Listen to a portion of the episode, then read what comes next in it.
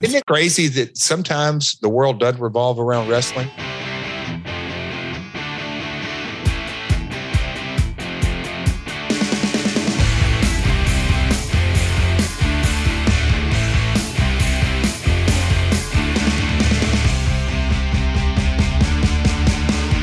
Welcome, welcome, welcome to After the Bell. I am still Corey Graves.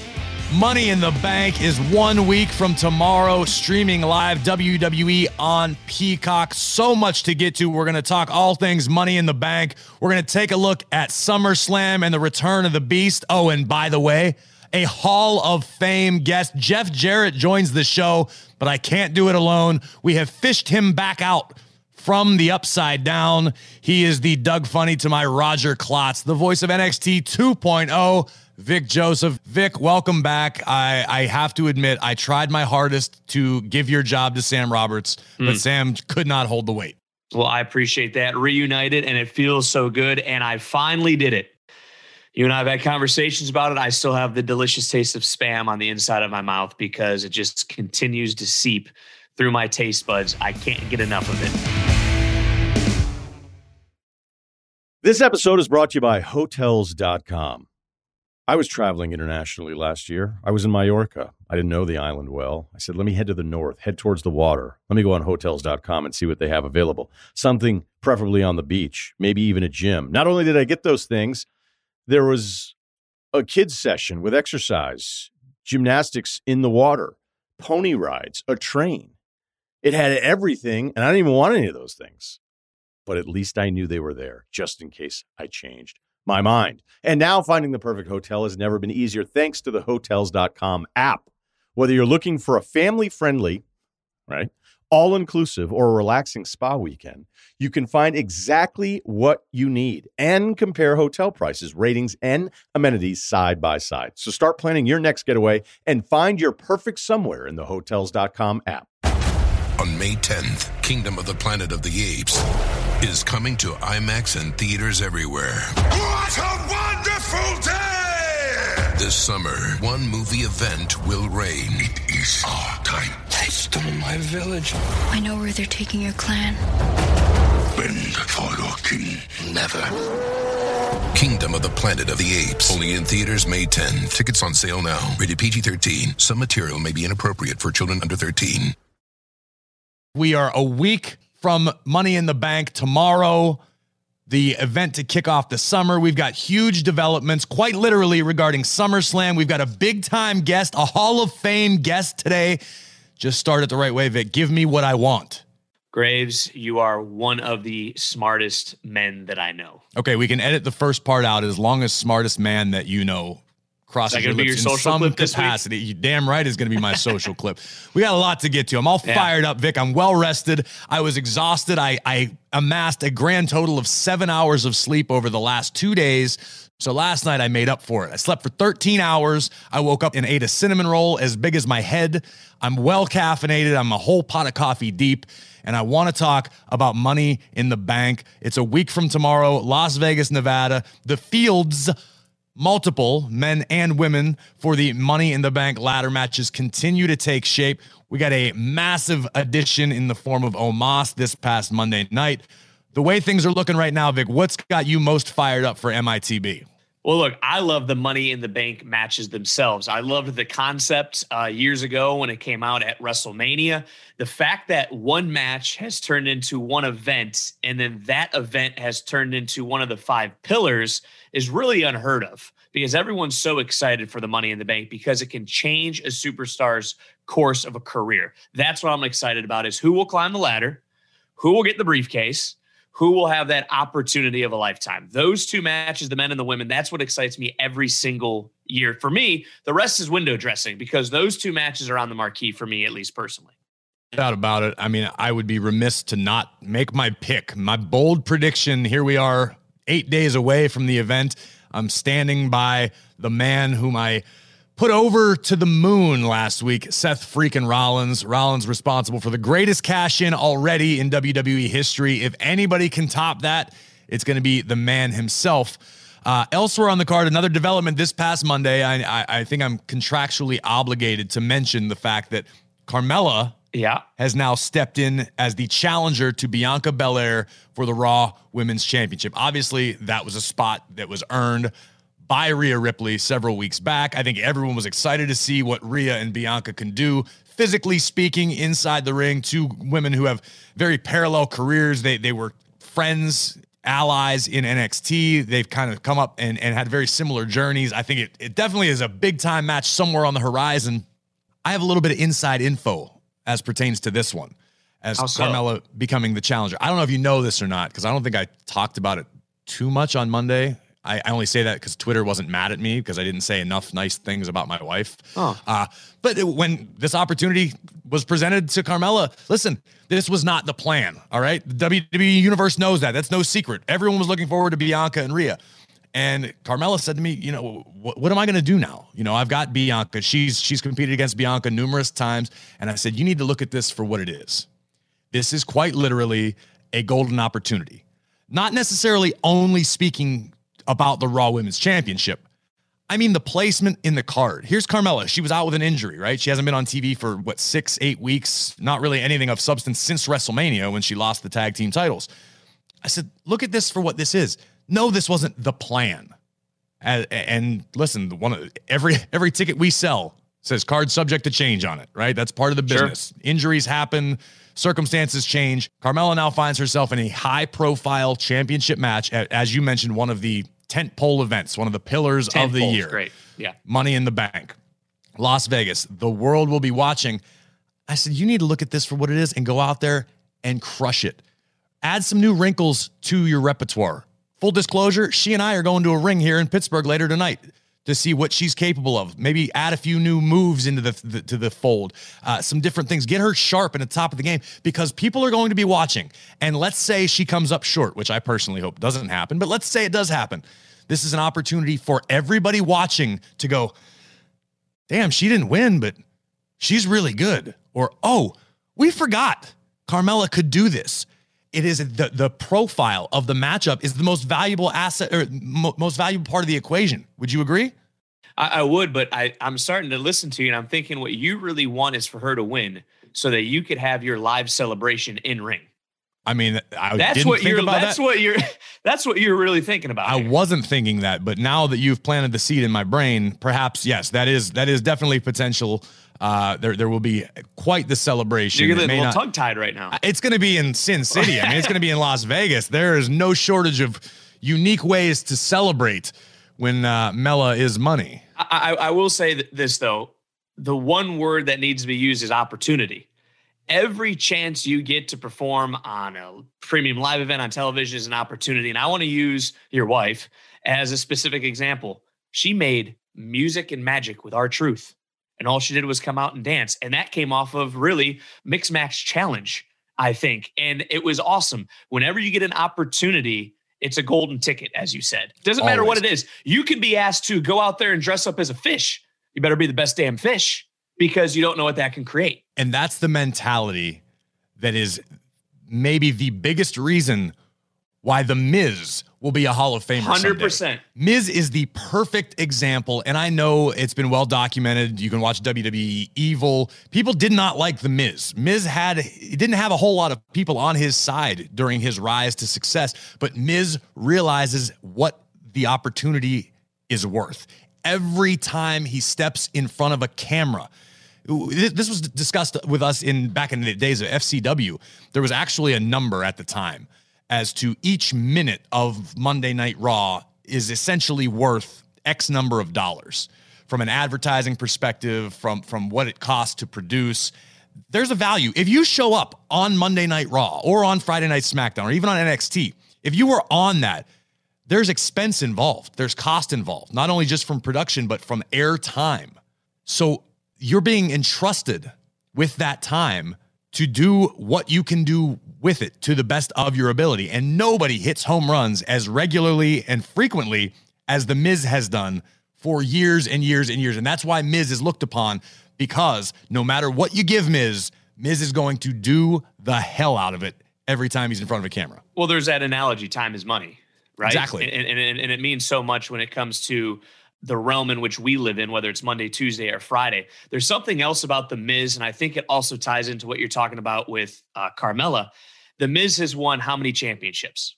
The Miz is a movie star. The Miz has a very successful reality TV show, but it wasn't just what a few months ago where he was getting his pants pulled down and right. he was in his underwear, and now they're shouting, "Oh, your husband has tiny balls!" And this is the Miz with all the accolades being told he has tiny balls, and you think he said geez, guys, I don't think I should do that. No, he said, awesome. How much time do I have? Great. It's going to be the best 10 minutes you have. Exactly. Because Miz is one of, I don't want to say one of the few, but one of the best examples of people who understand and look at this as what it is a business. Everyone focuses on the wrestling side of things, which, yes, that is of the utmost importance. That is what we do. The goal is to go out and entertain and have great matches and great moments and create memories. But at the end of the day, it is business. So when you can prove your worth, and that is exactly what Miz has done his entire career.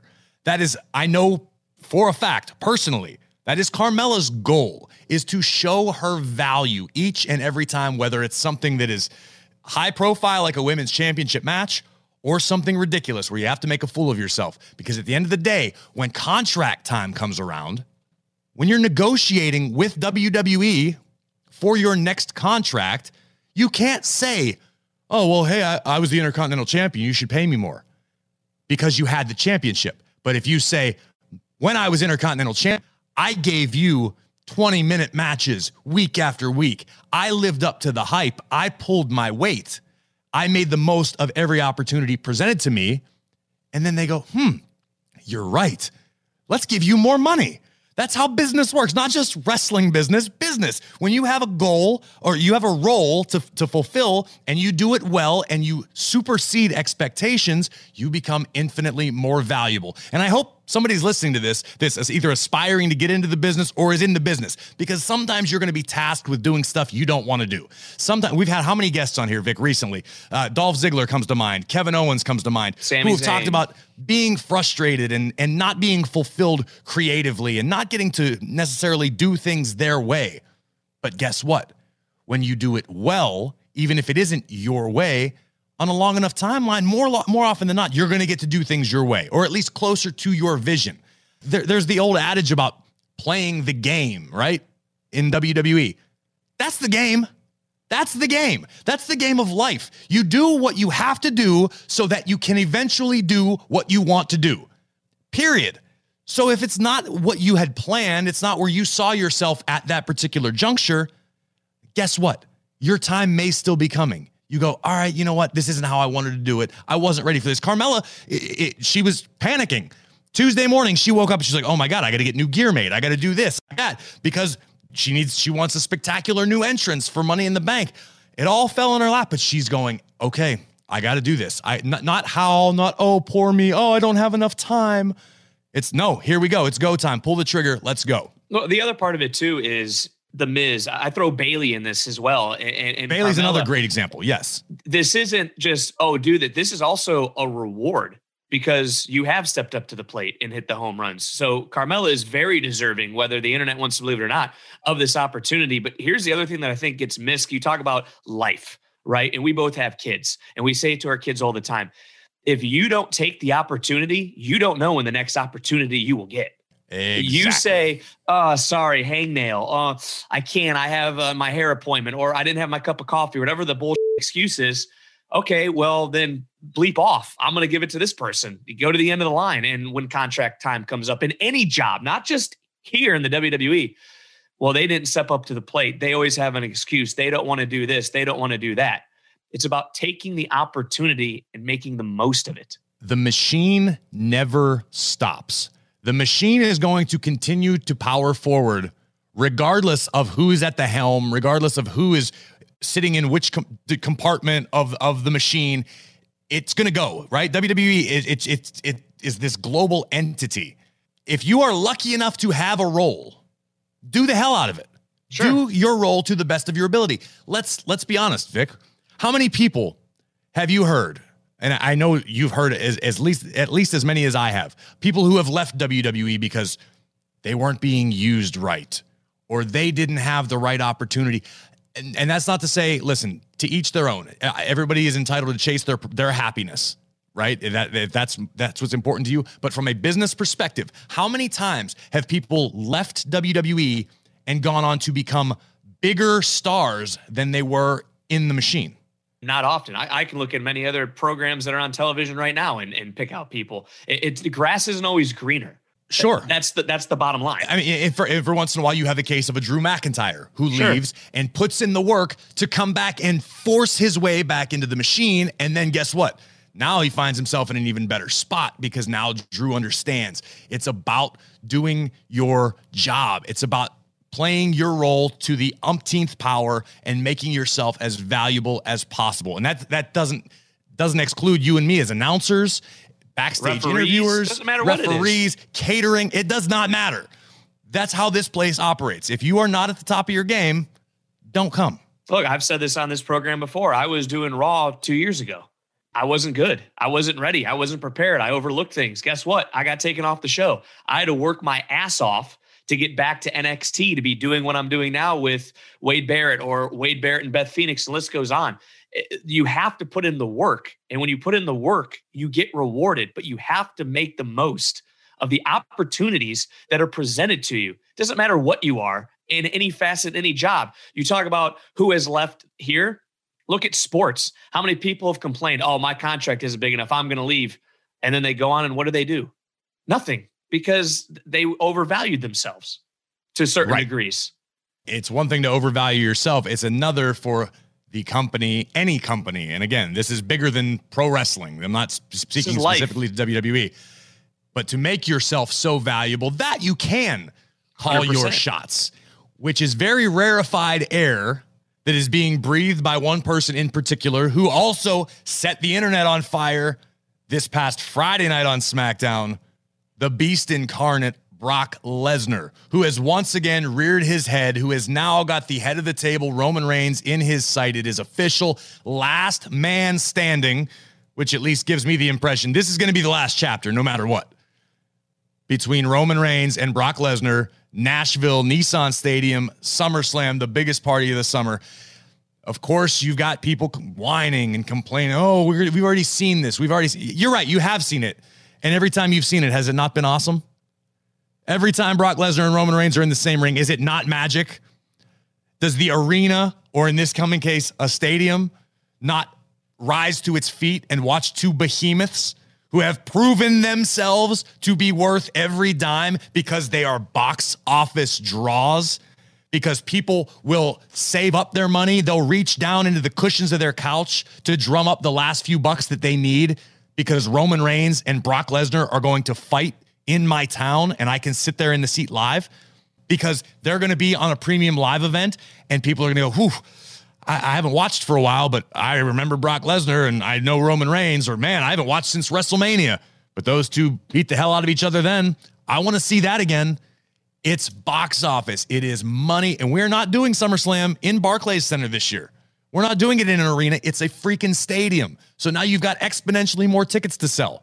You've got all of these different factors that come into play when we come to town. This is feeling more already like WrestleMania than it does a standard SummerSlam.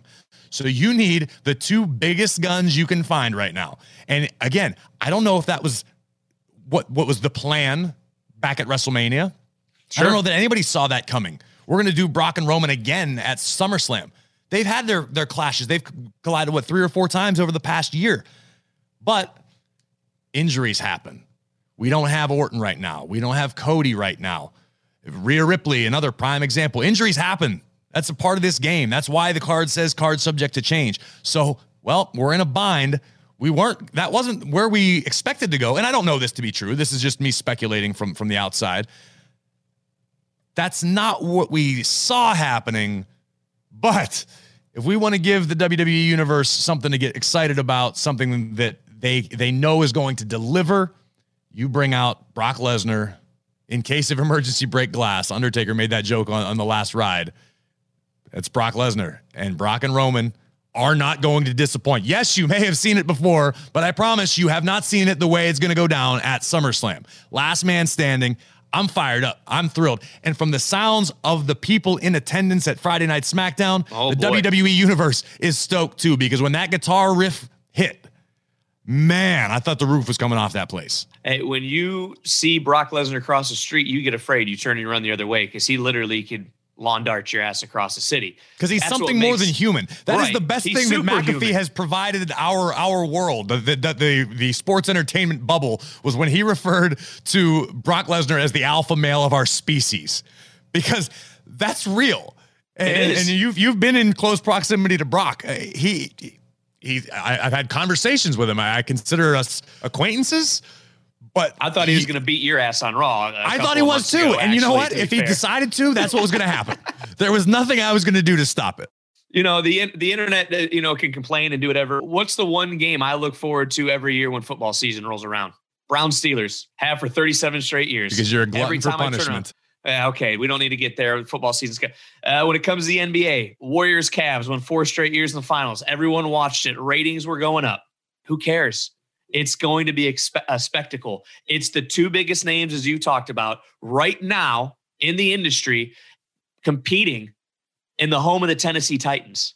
I don't know. 60,000, 65,000. I don't know what the Titans have to do with anything. I mean, unless that saying, was some sort of ham-fisted attempt but yeah, to set we it also have a gentleman coming guest. from Nashville. Yeah. Uh, God, Vic, this is why what? you leave the leave the traffic to the pros here. Come on now. Go. I'm going to finish my coffee then. Finish your coffee. You finish it up. I can't believe you went Tennessee Titans. All the different ways we could have gone. The Steelers and the Browns. Look at the. It was a nice tie-in despite Vic's ham-fisted attempts at a transition. It is my honor and pleasure transition to welcome WWE Hall of Famer for the first time ever on After the Bell, Mr. Jeff Jarrett. Jeff, first of all, thank you for taking time out of your incredibly busy schedule to hang out with us a little bit today. Uh, as Vic and I were preparing with our producers to interview Hall of Famer Jeff Jarrett, we realized, man, you have done a lot of stuff in your life, in your career.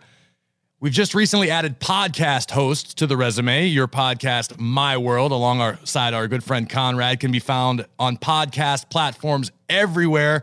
But I want to talk to you about the newest undertaking in your spectacular career an executive role behind the scenes here in WWE as the senior vice president of live events. Are there more that I'm forgetting? You're it's your show. You're the one who should have prepped for this. I know. I know. Yeah, Corey. Ball. Vic's supposed to pick it up, but I can tell. Oh, no, no, no, Listen, Vic, Vic spends most of the show trying to bat the ball out of my hands, and yeah. he's on my team. He's playing Wordle over there. I can see. Hello, guys. Thanks for having me on. Yeah, go ahead. Talk. I think you threw Corey off. No, no, wait. Did, did, I, did, did the question not? Did I? Did I freeze? Did I not come through? Oh, I asked so about now the, who's having no, I asked. I asked if there's here. no. I asked if that was the end of the title. Booking SVP of live event booking. Live event booking. Okay, I didn't want to screw up the title. That was because I did that with Hunter before. With he was live events creative. It's he had like eleven titles. I wasn't sure. folks, we're having fun here today. I, folks probably don't know that we all know each other pretty well. People have no idea. Have we ever had a serious conversation in our life? No. Hell no. Absolutely not. Okay. And, and and shame on me for assuming that's what we were going to start with. No, I, I should have known better. All right, but seriously, Jeff, you have recently taken on the role as senior vice president live event booking. I did my research on that one. I found that out all by myself. Uh, how has this new role affected your life, and how did you fall into this? Ooh, yeah. Okay, so you're saying that I didn't earn it. I was insulting your credibility. I just, right I just listed off you know, four minutes worth of, of, yeah, of, the, the big accolades. The, so anyhow, let's get serious here for a second. I'll put on my corporate hat. Uh, you know, let me think where to start. So I'll try to be. I'm long-winded, guys. Do this podcast. So uh, Conrad says, "Hey, man, just talk." But long story short, hey Jeff, chat me up. Chat me up. Chat me up about live events. Listen, a lot to unpack here. But in 2018, uh, I got inducted into Hall of Fame. Fast forward a year later, did uh, Royal Rumble, and then came on um, kind of in a quasi producer role, and then I, I guess I was under uh, CWT Creative Writing team, which encompassed a lot. But then uh, after about six months, uh, I was moved into the live event department. So in a lot of ways, I'm kind of coming back to the position that that I got into. I loved it. It's a passion of mine. Uh, goes without saying, my family has been in, um, you know, years ago when my grandmother in 1946 got into the business. Uh, there's a one hour t- television show that was uh, done uh, all over the Southeast. But live events is a passion of mine, but I worked in live events in 2019 up to the pandemic. I'll never forget that. That's a whole nother story. I came out of a live event meeting, went to LaGuardia, got on a plane, hear people in first class talking about. Uh, I got upgraded, just so you'll know. Uh, you mean it didn't get canceled that day? It didn't. That's another story. But anyway, yeah. So the whole world shut down as we know it, and then during the pandemic, I worked in international uh, for for quite some time, and then uh, we went our separate ways. And so just as of late, it all happened really quick, and it's hard to believe that that uh, WWE is back on the road uh, almost a year. And so, as that ramping up process and everyone knows, you know, how the the the, the organization uh, made some smart decisions, run lean and mean, highly profitable. Uh, but I am uh, really grateful that um, uh, the the the team, the executive team, said, uh, "Hey, we'd like you to basically come back into the live event department." And you know, we were talking uh, the three of us right before we went on there. There's so much that goes into um, live events. You know, years ago, years ago, it was called house shows, uh, and I we all kind of understand that's vernacular that coming up in the business. But the live event name, uh, what it's called, is is really uh, much more appropriate because uh, that's what it is. It's you come see it live. Now, uh, now that we have Raw and SmackDown for the last 20, 30 years, and they're no longer pay per views, they're premium live events. And so we changed the wording a lot of ways. And what what I am kind of dialed into is my first priority is the non televised live events. And I'll shut up there and let you guys ask questions, but it is an incredible undertaking. I'm from Nashville. And so folks in the music business go out on a tour and may have 30 shows, maybe have 60 shows, and then they come home basically for the winter. They start in the spring and hot through the summer and come home in the fall. As we all know, we're 52 weeks a year. And um, every Monday and Friday, there is a live event. And once a month on Saturday or Sunday, there is a live event. And then put in all the other non televised. It's a massive, massive, massive touring organization, and um, it's at the core of what we do uh, in so many ways. Without a live event, it's uh, really put hard to put on a a a, a uh, paper or premium live event spectacular or TV show. So, most of our fans are familiar with the live event Friday and Monday, SmackDown, Raw, the, the premium live events that air. What goes into a non televised event that I think maybe a lot of our fans wouldn't think of. I grew up going to them. Vic grew up going to them as fans. We've all been to the non televised live events, but there's still a lot of work. There's still a big crew. There's a lot of stuff that goes into it that the the audience who are sitting in that arena have no idea. What's something that really struck you when you first started working on this aspect of the business as wow, man, I never planned for that? So, in my experience, you know, as a talent, uh, I'll go back in the 90s, kind of the routing with that. There was no such thing as two crews. It was um, uh, two brands. There was no such two brands, but there were there were two, there were two shows. Late 80s, sometimes they were running three tours, but it wasn't diff, it wasn't branded. It was all out, uh, j- just run and gun and go. But um, in 2019, when I sat down with a, lot of department heads and you kind of take a step back and say, okay, in a calendar year, in 2016 or 17, 18, I'm not exactly sure, WWE ran over 500 live events. Folks, there's only 365 days in a year. Right. That, that, includes, uh, you know, you you take an NXT, I think it's referred to some folks coconut tour, basically staying in the state of Florida.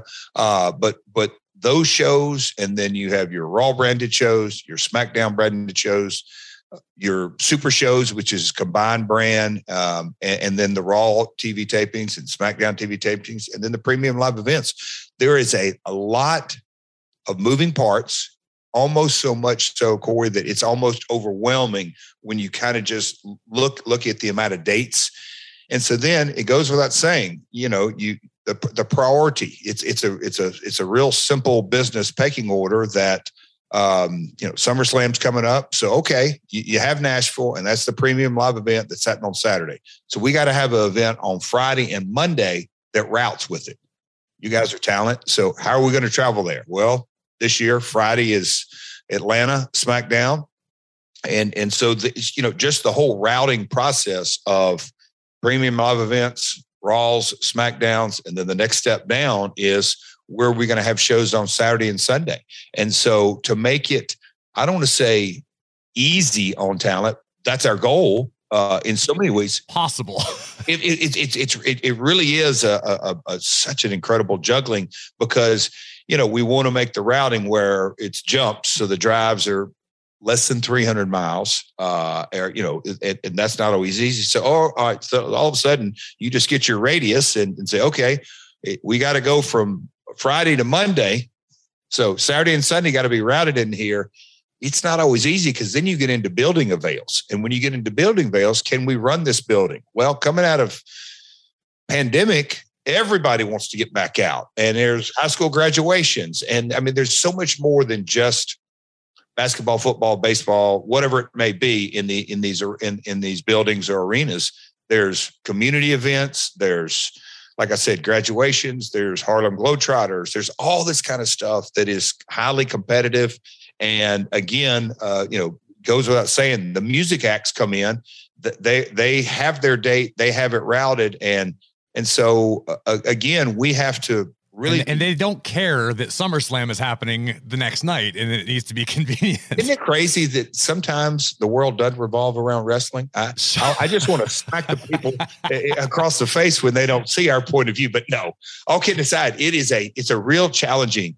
Uh, you and you ask what what kind of surprised me the amount of dates and the work that it goes in just to make a calendar look I don't want to say acceptable, but but but but but but okay, because at the end of the day, it's black ink versus red ink. So so how are we going to accomplish that? And so many factors go into just that.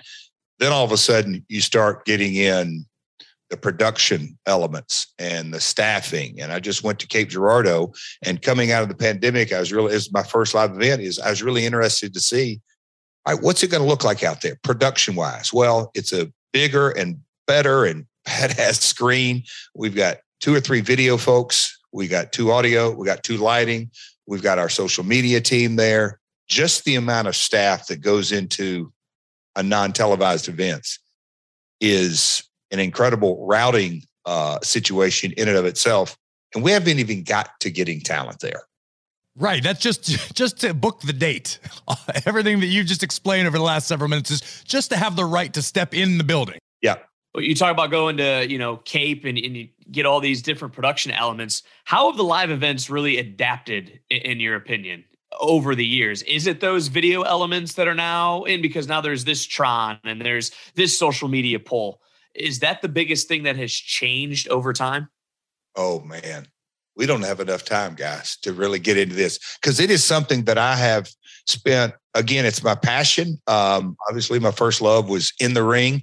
Uh, but when you take a step back you know there's there's booking and there's marketing and there's all kinds of hats we can wear. And you know you guys are, are running this podcast but you know your your day job is calling matches. So live events is something that i've always you know it's the first thing i did in this business was work not in the ring, but I worked for my grandmother selling concession stands. That that was literally my first job in the in the business, and that's a component that's highly profitable. Uh, but that that's kind of how I got my my taste of this this business. But the evolution of the expectation of the fan. As you guys know, you grew up, you used to watch on Saturday mornings what TV was. And I'm not going to go back to the territory days, but let's go to Superstars and Challenge. It was that show, and, and we would watch that. And then, okay, now, but you know, you have Gorilla Monsoon and Bobby Heenan, Vince McMahon, all the voices that you hear narrating, and you kind of walk you through it. But when you come to a live event, we kind of knew we're not going to have play by play and color commentator. There are people that walk into a, a non televised live event today and go, wait a minute, I don't have Corey Graves telling me what the story is. I don't have Michael Cole. I don't have Pat McAfee standing up on the desk. I, I don't have all that bits because, you know, it, at the end of the day, the person and this probably be a cool, cool little stat, but whether it's a physical face or a, a, a, a voice, I would challenge someone. I believe Jerry Lawler has the most raw TV time of any superstar in history. I would agree with that. You kind of think through that, and and and and he's he's the announcer. So the amount of TV time you mugs get with their voice. So now they come to the brand that they watch every Monday and Friday in premium live events, and they don't have their buddy to narrate it or entertain or educate them. So that is that that that that kind of viewpoint of everything Byron Saxton was at the live event. He's awesome. It absolutely kind of tying things together. But the expectation of the audience that when they step out there and they come through and buy their ticket, and you got the merch table over here, and we do some backstage, we try to create as much as possible a TV experience.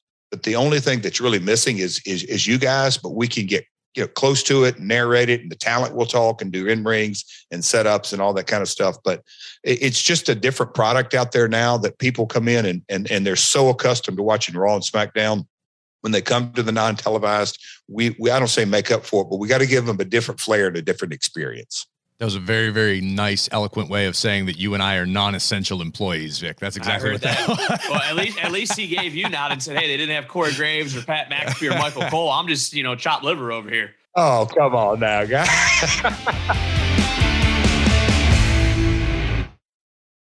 this episode is brought to you by Hotels.com.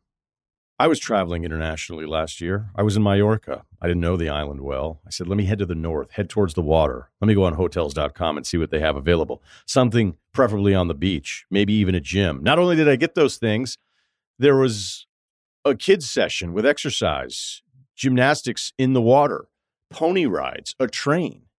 It had everything, and I didn't even want any of those things. But at least I knew they were there just in case I changed my mind. And now finding the perfect hotel has never been easier thanks to the hotels.com app. Whether you're looking for a family friendly, right, all inclusive or a relaxing spa weekend, you can find exactly what you need and compare hotel prices, ratings, and amenities side by side. So start planning your next getaway and find your perfect somewhere in the hotels.com app. Jeff, you, you mentioned your first taste of the business was running concessions uh, with your grandmother. I wasn't aware that your grandmother was what got you. I, I of course, know your father's history. Dad, yeah. Yeah, I know your father's history. What what is it about the behind the scenes aspect of the business? Because your hand or your footprint, I should say, is felt to this day obviously I want to get into to total nonstop action in a few minutes. We'll take a look back at that. But your to this very day, your footprint is just as strong behind the scenes as in front of the camera. What sort of drew you to that? Money? no, uh, no. All kidding aside, I've told, perfectly acceptable answer, pretty, by the way. I, I, here's the story. You guys can relate. Uh, I was 14 or 15 being around the business and in the summers i played basketball but i i loved i loved to go to live shows there was a spot show, basically a, a, not a weekly town. It's something we went to every couple of months. It was an armory, and my grandmother said, "Hey, the people who run the concession stands locally, they can't be there. So I want you to do it, and I'm going to take you. It's not a Sam Toe sale, but in back in the uh, early '80s, it was that version in Nashville, and we went by and bought the popcorn and soft drinks and cups and got it hot dog, got all that kind of stuff together, and spent maybe I don't know 150 bucks." And um, my grandmother, crazy as it may be, uh, she never, never had a license in this business. So she, so she always had her assistant, it was a cousin or somebody that drove her. But we went to the town. She did her thing, promoted sales tickets and all that kind of stuff. She got me over and kind of halfway helped me, like, this is what you got to do. So then I set up the concession stand and I ran it. I, I mean, I literally ran the concession stand. Is you know whatever four or five hundred people at a little spot show. Did all that tore it down. I was fully responsible. And I'll never forget it. Driving home, she had one of those big, huge tank Cadillacs, and I'm in the back seat and I'm counting it. And she's saying, okay. And whatever the number was, she's like, all right, I need 140 bucks or whatever it is for cost of goods. And she said, the rest is yours. And I got to tell you this my buddies that cut grass four or five yards a day, four or five days, as many as they could get, I mean, it's no comparison. I'm making right. four or five hundred bucks, and I got to watch wrestling while I'm making money? Are you kidding me? Sign me up. But I say all that to say that was a real impressionable moment that I had that I'm going, this is concessions on a, we used to call them spot shows, a tiny show. So that was kind of my first indoctrinating into the business. And then my dad always had this saying, and my grandmother had this saying, Hey, Jeff, you can become a wrestler. Don't think like a wrestler. Don't be a wrestler because that is that is a mindset that is a very finite career that that can end like that you don't really have control over it because it's ebbs and blows and all that. So they really encouraged me to learn every facet of the business creative, production, marketing. I can't tell you how many window cards, little posters I put up in town, sure, Indiana to Arkansas, just those little things. And I loved it at first. Then it kind of became, oh man, this is hard work. I, would rather be wrestling. Oh no, no, no. You learn this and then get into wrestling. But you know, uh, 93 when I went to Vince and and that first time and I saw the bright lights in big city of that production, I was amazed day one because coming from Memphis TV, it's a TV studio at a news station, right? You know, just all that. So I've always really been fascinated by everything outside the ring as much as inside the ring. It's funny to hear you say that because my first foray into what happened behind the scenes and outside of the ring wasn't until I, I had my concussion issues and was forced to retire. And the company, to their credit, gave me the keys to the kingdom and said, Hey, listen, you didn't do anything wrong, but we don't really know what to do with you. So let's see if you catch on. And in the in the interim, it was down at NXT. I was running cable for you know literally setting up the shows and running music and helping the superstars pick out their music and a lot more of that sort of thing. And and I developed a taste for it which is why I'm so curious asking you all these questions. Yes, we could talk about great matches with Jeff Jarrett, but personally, I'm still so fascinated because, particularly in this company, there are so many different departments that nobody ever even thinks of let alone to think of the actual impact they have on what we know as WWE TV just last week. I'm, I'm glad you said that because uh, I'm reconnecting with a lot of the relationships and the different departments. There's so many departments that really touch non-televised. But I was working, it went into PR and and just kind of looking at that Google spreadsheet, and people don't really understand that. Yes, we've got to promote SummerSlam, and we've got to do this and that, and community's got to get involved, and this talent's going that. Okay, so there's a massive amount of bandwidth focused on Raw, SmackDown, premium live events. Well, you also have these non televised. And there is a three hour block every Wednesday and a three hour block every Thursday that a talent from each brand is assigned and they sit down. It's lucky now coming out of the pandemic because we can do it like this sit down in front of their iPad and they've got a three hour block of promos. That's the kind of stuff that's not real glorious and you got to get up and you know, some of these talent are they're, they're as we all know, they're off the road 36, 48 hours. And you want me to sit in front of my iPad and talk mm-hmm. to Johnny Yo-Yo down in I better not say a name by, town, but, but you know it, that I've got to do. But it, there, it's it's it's kind of the business of the business that uh, if if if we as collectively as an organization company don't succeed at that, we don't have those quarterly uh, dividends. You're right. It, it, doesn't doesn't matter how how talented a superstar is without the machine behind it driving it. Yeah, completely agree. Corey, earlier today we were talking about Carmella and Miz, and the list goes on. I think Jeff, to an example what we talked about earlier, you're a great example of taking every opportunity and turning it into gold it, wanting to learn, wanting those. Uh, what what else can I do? Can I do this? Can I do that? What is behind that mentality, and how important is that mentality to someone maybe who's in NXT right now that's currently listening about learning every facet of the game? Two sides to that. As a talent, and I used to so you know I'm 35 starting TNA, and I would tell a young AJ Styles I can't really impress upon you how important it is for you to at least know your cameraman's name, your your your go position, your gorilla position. You know, n- know everybody's name to because that's gonna they're the ones that are gonna make you a better talent. Know them, they're forgiving of that. The the, the you just kind of kind of work together.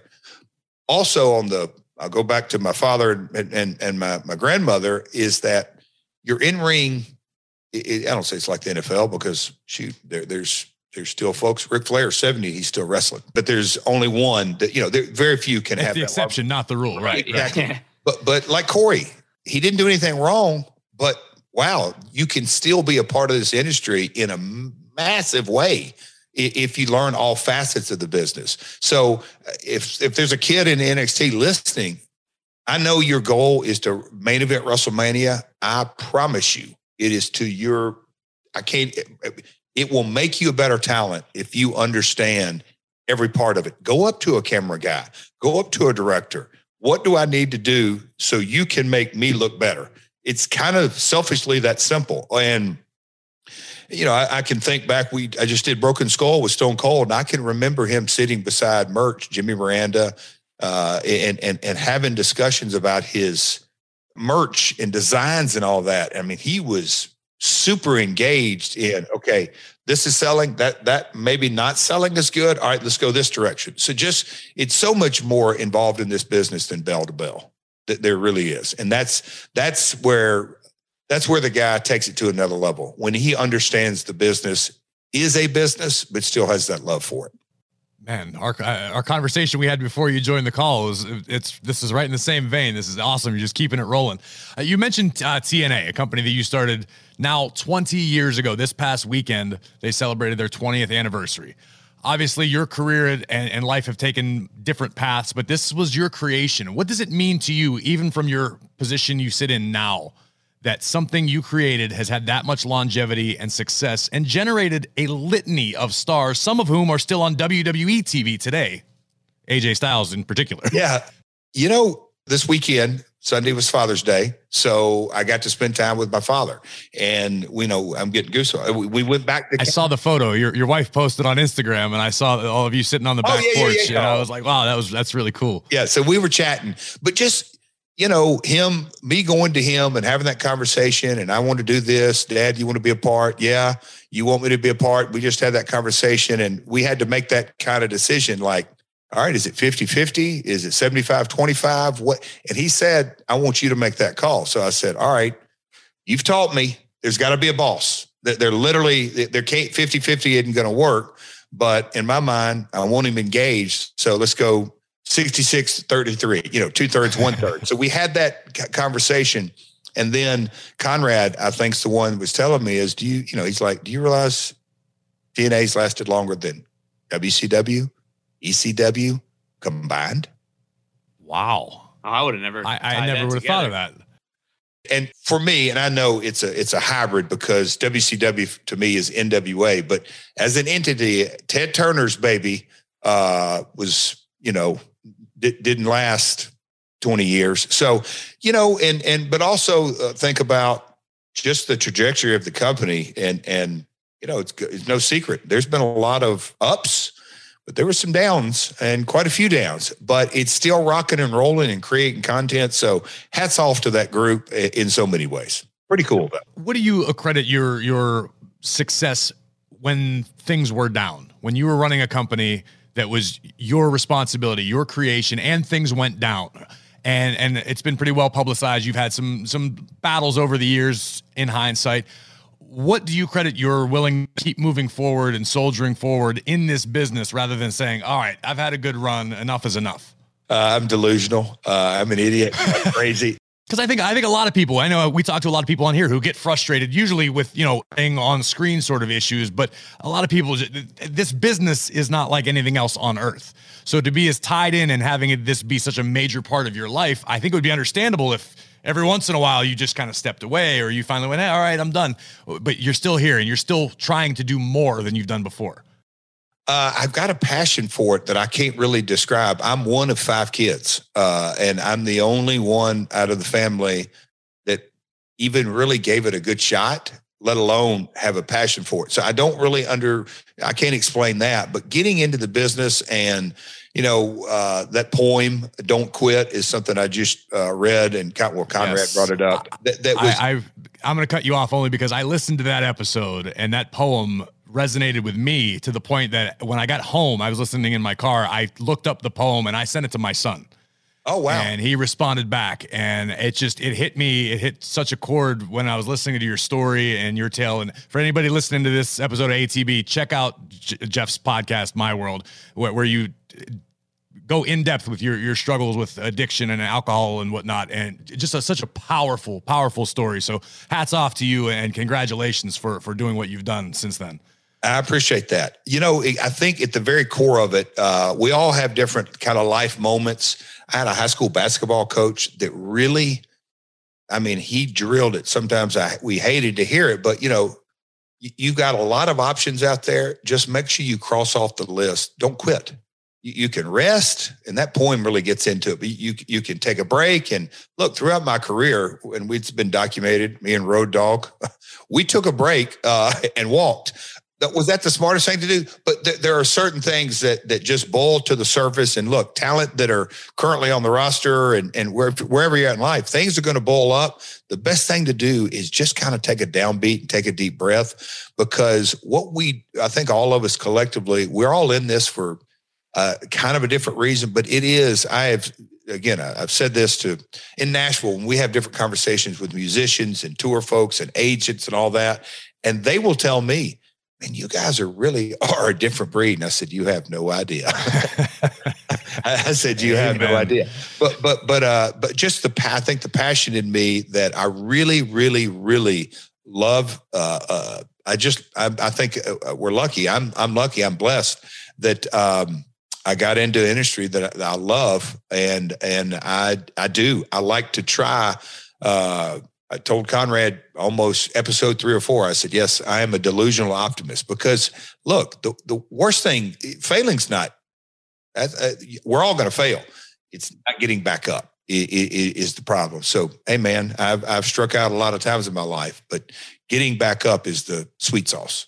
Well, as you continue to get back up, your ventures have produced and your knowledge has helped many careers. I mentioned AJ Styles. Obviously, we don't need to get into what AJ has accomplished in WWE. But before we came on to record today, Vic and I were actually telling tales of how you have affected both of our careers in in certain ways over the years. And Vic, I'll I'll give the floor to you because you yeah. were telling me the story. I think, you know, as, as we've gone on with this show, and Jeff, I've never told you this ever. I always credit Tommy Dreamer and Rhino but in reality, I need to throw Jeff Jarrett's name into that as well because Corey and I have been on the indies and, and, and done all that. And you always meet somebody, yeah, uh, send me your stuff. I'll watch it. Either A, they don't watch it, or B, they do watch it and tell you you owe them a hundred bucks. One of those two type of things happen.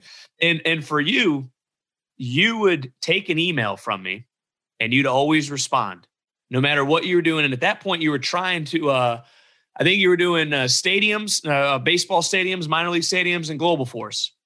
But you always took the time to message me back and say, try this, do this. Hey, what about if you try to do this aspect of the game, ring announcing, for instance, which I never tried. And then when I got hired, the first thing I did was I had to be a ring announcer. So I immediately thought, I should have listened to Jeff and tried this ring announcing thing out. but you know, I've never publicly thanked you or even or told you to your face how important that was to me. So thank you. And my question to you off of that is why is it for someone who's accomplished so much, you still want to give back to that next generation of talent? Ooh, you're going to get deep here. Uh, my goal was to make you cry today, by the way. He's not crying though. I'm so, going to throw so it out failed. there. I'm trying you failed there. so uh, I'm trying to think kind of a jumping off point how, how to articulate this in a lot of ways, it's it's. I would feel guilty if I didn't. I think it's my duty. I also think um, handsome Jimmy Valiant is like Corey. He's tattooed, sleeve, legs, and all this. But I saw him. I met him as a little kid. One of my favorites of all time as a performer. But we became buds. He had a tattoo on his forearm before he got all sleeved up. It said, "To teach is to learn twice." That rung a bell with me. Yeah. That I went, okay. And we had a conversation about that. I'm like, so if I'm passing on knowledge, I'm kind of I've got a theory in my brain that if I if I'm talking, my soul is listening. Yes, you guys may be listening, but it's coming out of the brain. But I think it resonates, all that. So I think it's my duty. I also look back on my career as I've gotten older. I'm the promoter's kid, and you guys can probably see this, you know. So whether they hated me or, or loved me or were a little in between, they were kind of stuck working with me. And for the most part, everybody was really kind of good to me. and you know, I'm getting into the weeds here, but I feel I kind of owe it to the the business because I've been taught. Uh, Jerry Lawler, I can't tell you how many times I would just kind of sit and listen to him, and and you know to sit under his learning tree night in and night out, that's a freaking gift. I mean, there's, I can't put a value on that. So I, I, think those kind of things have resonated with me. I also think my belief and my faith that, that look, I, I was blessed and lucky and, and so many things to be a part of, of a lot of great, successful things. It, it's on me to pass it on because uh, we're, we're kind of talking about the, the main thing I want to pass on to talent when I tell them, dude, it's never over. I don't care how bad your last match was or how bad your mass promo, last promo is. And we've seen guys over the last 12, 18 months that get their walking papers. And I try to tell them quietly, they'd reach out, Hey man, you got any advice? I'm like, you could be looking at the greatest day of your career if you take it this way and move on because hey I, if i remember not so long ago three months ago all you were doing was bitching about picking up that check. Now you got an opportunity to go you know just so it's life's funny that way. But if i can pass on some uh, uh, of some of the, the the wisdom that i've picked up through the years i think it's my duty in a lot of ways. I love that outlook. That makes it makes a lot of sense and kind of you like that handsome Jimmy quote? I, I love it. It's, I might go tattoo it on. Actually, I still yeah. got some room somewhere. I might have to stick that on my body somewhere. yeah, uh, we, we were talking about the, the genesis of TNA. I was actually at the very first TNA event that ever took place. I was with Dory Funk. I was in no Dory's class at the time. Yeah, and he had brought a handful of us. Uh, Adam Windsor, who had recently just passed away, R.I.P. Adam Windsor. We were there uh, as a group to sort of watch and witness the very first TNA show. And so I was backstage, kind of behind the scenes, meeting. Wait, everyone. wait, wait, whoa, whoa, whoa! In what? Huntsville? Yeah. You I was I was I was in Ocala. The, my graduation present from my father was a week at Dory Funk's camp in in Florida.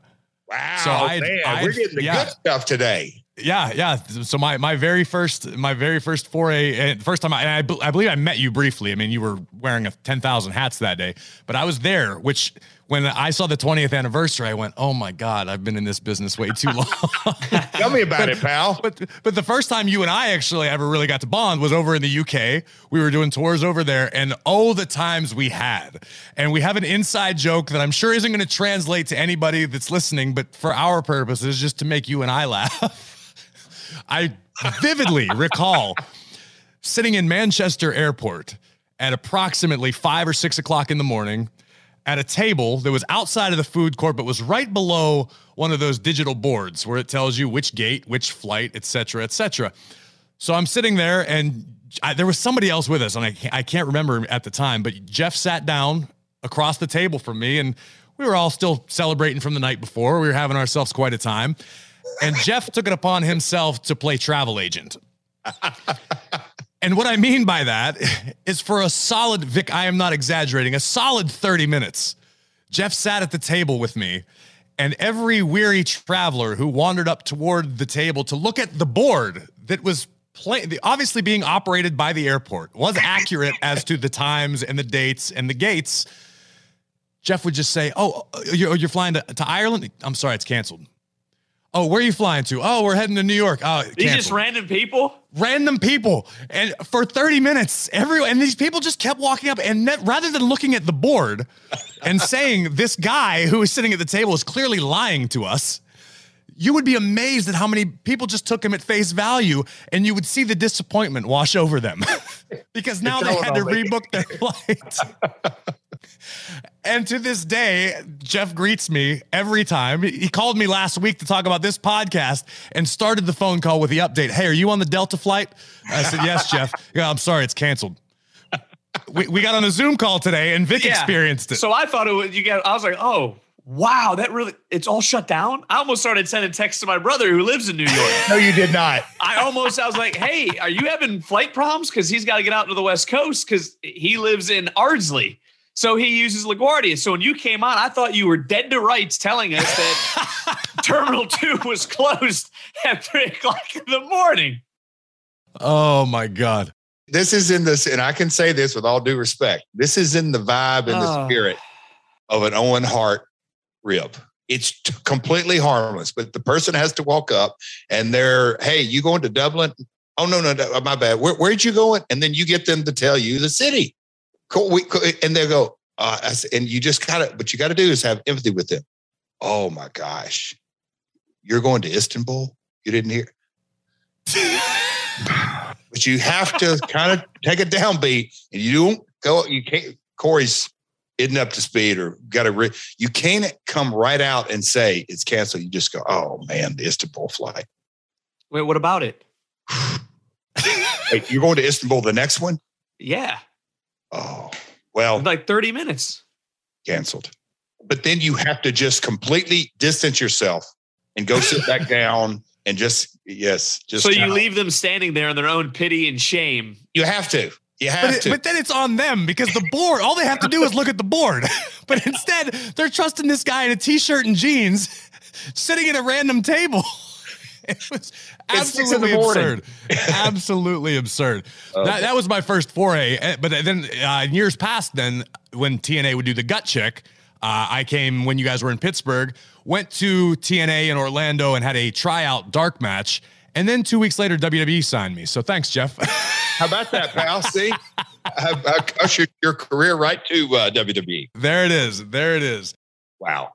I still can't get over. Wait a minute. Wait a minute. You guys were in the European airport, and Jeff would just look at random strangers, ruin their day, and then go sit down and finish his coffee. As absurd as it sounds, it did. Yes. Vic, it wasn't coffee this is, uh, this is many BS, years ago uh, before sobriety. But you have to strategically have the table like right under the uh the the board so they're coming at you and they kind of have eye contact with you and then you have eye contact and you go oh boom just like i did on the call. Terminal 2 that brand new. Have you been in laguardia lately vic? The yeah I was, I was, there yesterday yesterday yesterday. Beautiful. I cannot yeah. believe the air conditioners overheated because it's a new terminal. Shut down. Wait, but I, am supposed to fly to to Bossier City later today. Shut down. oh, Vic, a lot of fun, Je- pal. So, so Jeff, it's looking so back now, uh, of everything, it's ridiculous. Of everything that you've learned and accomplished to this point in your career, is there something that you look back or look forward to and say, I still haven't done that, or I'd still like to learn this facet of the business? Well, and I have no interest. It's funny that I'm talking to you two guys. Uh, there were multiple times. Uh, okay, I'll just give you a quick TNA setting. We're in my house. We used to do creative here. Uh, there was Dutch and Vince. We're kind of running point, but Jeremy Borash, Mike Tenay. We, we had a revolving Spartan over there. But there were oftentimes Tenay would go, hey, this is a really good spot in this segment coming up. You're not on this show. Why don't you come join me at color commentary and you can help narrate this story because you got it in your brain. I'm hearing all that. And I'd say, hell no. There's one thing or two things I can't do play by play and color commentary. I have no desire to do that. Those are two roles. I'll leave it to you guys. But, you know, I, I still, so back, back to the original question. You, you say, I still haven't.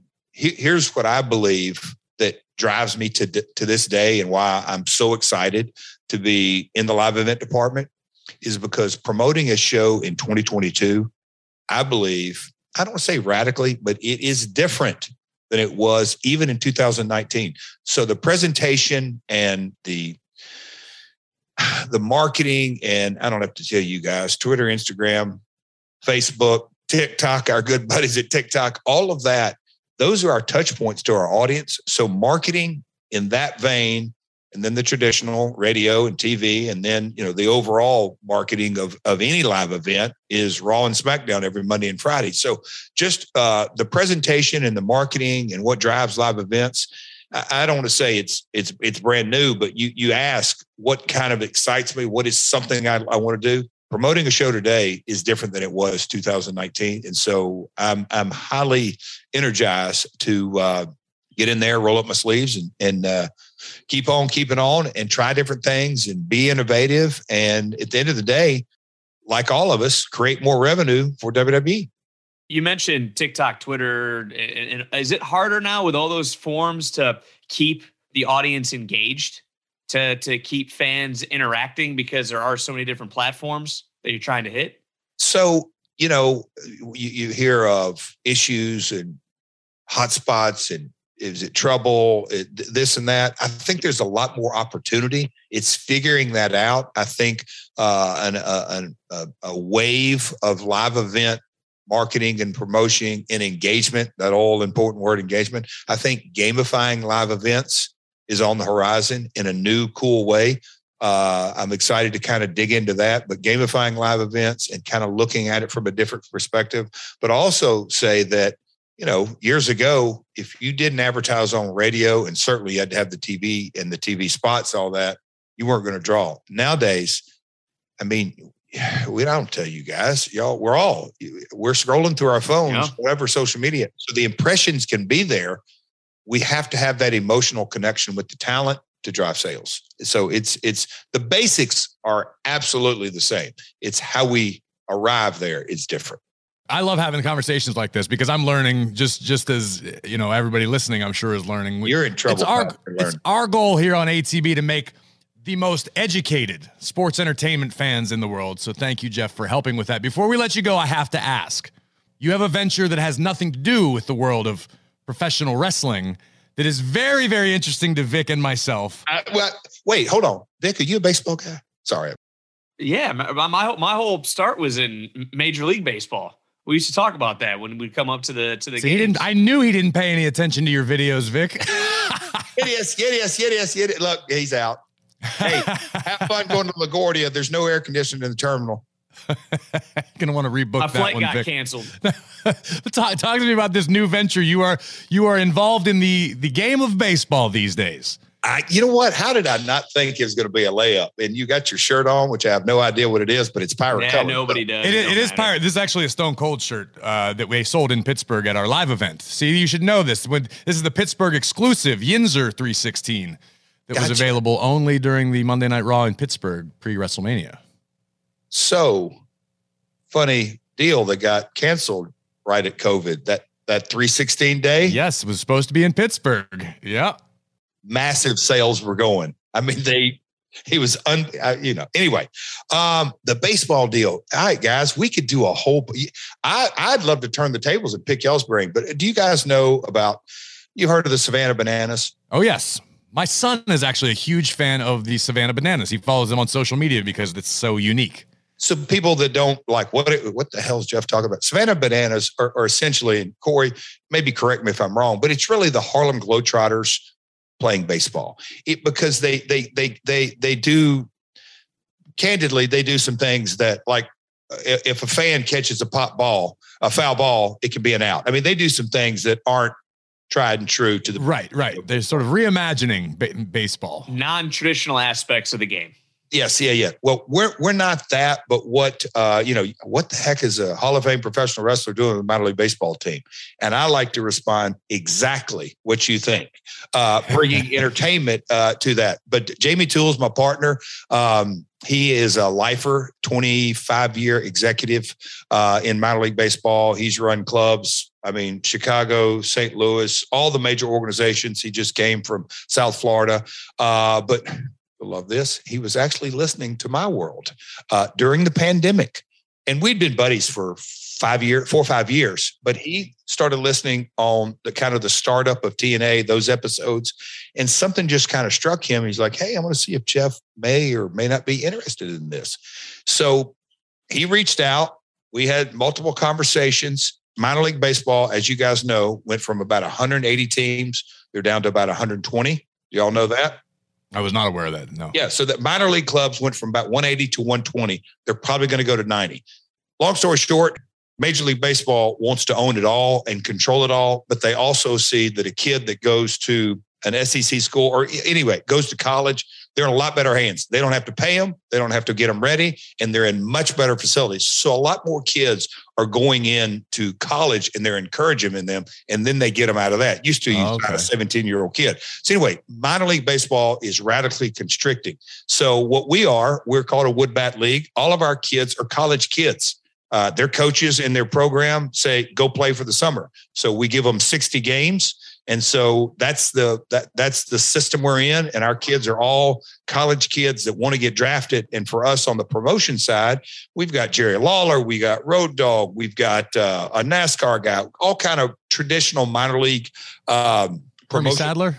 Would that be your NASCAR guy, Hermie Sadler? Rusty Wallace. He's in oh, the, Rusty Wallace. Okay, ah. Rusty, my bad. Kenny Wallace, younger brother. But anyway, just doing the traditional minor league deals, but with a flair. We had the guy that got shot out of a cannon the other night that landed on home plate. He would literally gets shot out of a cannon in center field and lands on home plate in this net. But anyway, we do the traditional kind of crazy promotions, and we're going to get bigger and broader and all that. But the core of the game, which we all like, and has really resonated in Springfield, Illinois, where the team is, and we've rebranded the team, and it's it's really it's been a blast. It's taken off like gangbusters. Uh, at the very core of it is our mission as far as on the field, we're going to take these 32, 35 kids and get them ready to get drafted because our legacy is hey we played for the Springfield Lucky Horseshoes, and now we're in this system or that system. So it, we we are again we're we're a summer league of sixty games that are all college kids. Almost like NXT for baseball. Hey. Hey, look at that analogy. How about that? Straight out of gate G7 in Manchester. Well, Jeff, I appreciate your time, man. This was a lot of fun. Hopefully, we don't have to wait so long to. Uh, now that the world's back to normal, we'll That's run right. into each other a little more frequently. I hope. And yes, uh, yes, Al, you'll be seeing me, fellas. I'm glad I finally got invited. yeah, man. I enjoy. I enjoy picking your brain. This is fun. A lot of fun. A lot of fun. I've been saying it for like six solid months, and Corey was just like, "Ah, no, no, no, no. Your ideas are bad, Vic." Oh, is that true? That's very oh, true. I'm, I'm going to let you in on a little secret, Jeff. Vic Joseph is a liar. That's why I fit in so well. But he's sometimes. your liar. He's, he's your my liar. liar. He that's exactly right. He, he's my roadie. Ooh, uh, that's a backhanded compliment. That's a deep cut. oh, this is a lot of fun. I want to do this again. Good. You're you're always welcome. Hell, Vic, take next week off. All right. Next. hey, Vic. You know you know the podcast we do on Wednesdays in the morning. Yeah. Uh-huh. The, the one where you're a co-host. We're pushing. Well, that. next week, next yeah. week on Wednesday in the morning, something came up and we're gonna so need to mean? reschedule. Check your travel documents. So I'll t- I'll yeah, you should probably check. Yeah, you, you might want to log off, and I'll I'll send you a text when we're ready. Oh, okay. next week, right here after the bell, Corey Graves, Jeff Jarrett. Let's we're talking it. baseball. Yeah, exactly. All right, Jeff. Thank you much. so much, man. Thanks, Jeff. Yeah, man. Appreciate you having me on it's not often that we have a guest on that I just go, man, I don't want to, I don't want to hang up this Zoom call. I want to continue right. to pick brains, and that's exactly what I could do with Jeff. One of the most brilliant minds that I, have ever, you know, had the luxury of being friends with. Yeah, he, he's amazing, and and I really meant what I said when I he, he touched my career so early on. Still feeling the effects to this day. No doubt. Gotta love him. Hall of Famer Jeff Jarrett. Make sure you check out Jeff's My World podcast. It's available wherever you get your podcasts. It's a very, very in depth listen to many different facets of Jeff's illustrious career. Check it out. As for us, we're out of time. So make sure you're following us at After the Bell WWE on Twitter, Instagram, and Facebook. You can find me at WWE Graves. You can find him at Vic Joseph WWE. Listen for free on Spotify. Just search After the Bell and hit the follow button so that you never miss an episode. And continue on our mission to enlighten and educate the fans of the WWE Universe. You are better equipped for your fandom when you listen to ATB. So lucky for you, we'll be back next week with more wisdom, more vitriol, more WWE after the bell. But seriously, if it gets canceled next week, you don't have to show up.